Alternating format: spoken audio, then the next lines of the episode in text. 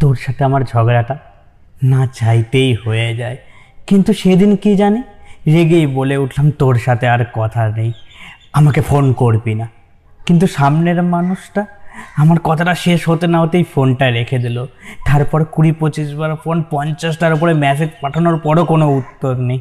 আমি ক্লান্ত হয়ে ঘুমিয়ে পড়লাম। রাত একটা বাজে তখন দেখি ফোনের রিং বাজছে। রিসিভ করতেই বলে উঠল, কী রে, কই তুই?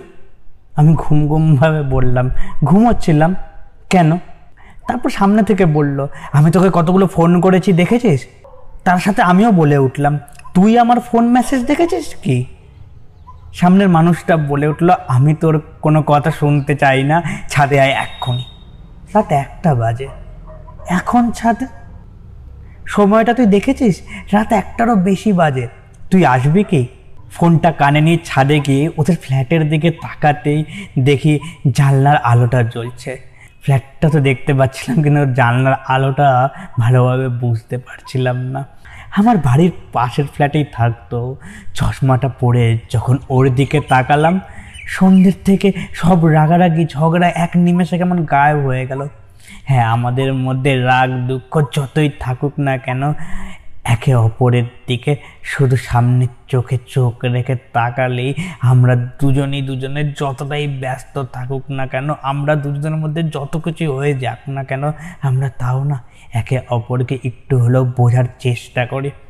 তারপর বললাম, এত রাতে ছাদে কেন আসতে বললি? যখন রাগ করে আমার ফোনটাই রেখে দিলি। আরে না, আমি তোর ফোনটা কাটেনি, ফোনটা অফ হয়ে গেছিল, তাই চার্জে দিয়েছিলাম। তোর ফোনটা পাইনি। তাই ভাবলাম, রাগের মাথায় কি করেছিস? তাই তোকে দেখার জন্য ছাদে ডাকলাম। আমি মুচকি হেসে বললাম, আমাকে আর রাগ দেখাবি নাকি? দেখাবো মানে? একশো বার দেখাবো। কথাটা বলতে বলতে কখন রাত দেড়টা বেজে গেছে, বুঝে উঠতে পারিনি। একে অপরের দিকে তাকিয়ে আছি, চারিদিকে না থমথমে পরিবেশ। ক্ষণক্ষণে ঠান্ডা হাওয়া দিচ্ছে। ল্যাম্পপোস্টের আলোটা আমাদের ছাদে এসে পড়ছে। সে আমায় দেখে যাচ্ছে আর আমি তাকে ছাদের আলোটা একে অপরকে সাক্ষী হিসাবে রয়ে গেল সেই রাতে। তারপর আমি বললাম, যাই এবার ঘুমোতে। সে বলল আর একটু থাক না। ভাবিনি কাল সকালে আর দেখা হবে না। তাহলে হয়তো সেই মুহূর্তটাকে না বন্দি করে রাখতাম। আমরা অনেকেই রাগারাগির বসে বা নিছক খেলনার বয়সে দুজন দুজনকে অনেক সময় সময় দিইনি, কিন্তু ভাবিনি সেই রাতটার পরে আর কখনো দেখা হবে না। হয়তো সেই ফ্ল্যাটের সামনে বসে হাজার গল্প বলব, হাজার তোমার আমার গল্পগুলোকে বলে যাব। কিন্তু তুমি কখনো দূর দেশ থেকে আমাকে দেখতে পাবে না। বিদায় বন্ধু, আবার দেখা হবে। তোমার আরেকটা গল্প নেই, যেটা তোমার গল্প আমি বলব, আর তুমি শুনবে রোজ এই চ্যানেলে। বাই। থ্যাংক ইউ আমার গল্পগুলোকে শোনার জন্য।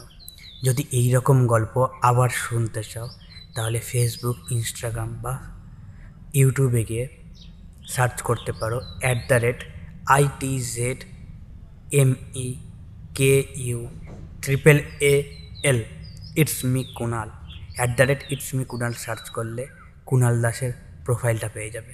সেই প্রোফাইলেই না, তোমার সব গল্পের ঠিকানা দেওয়া আছে। খুঁজতে আর অসুবিধা হবে না। শোনার জন্য ধন্যবাদ। আবার দেখা হবে। হ্যাঁ আবার দেখা হবে পরের কোনো এক গল্পে। বাই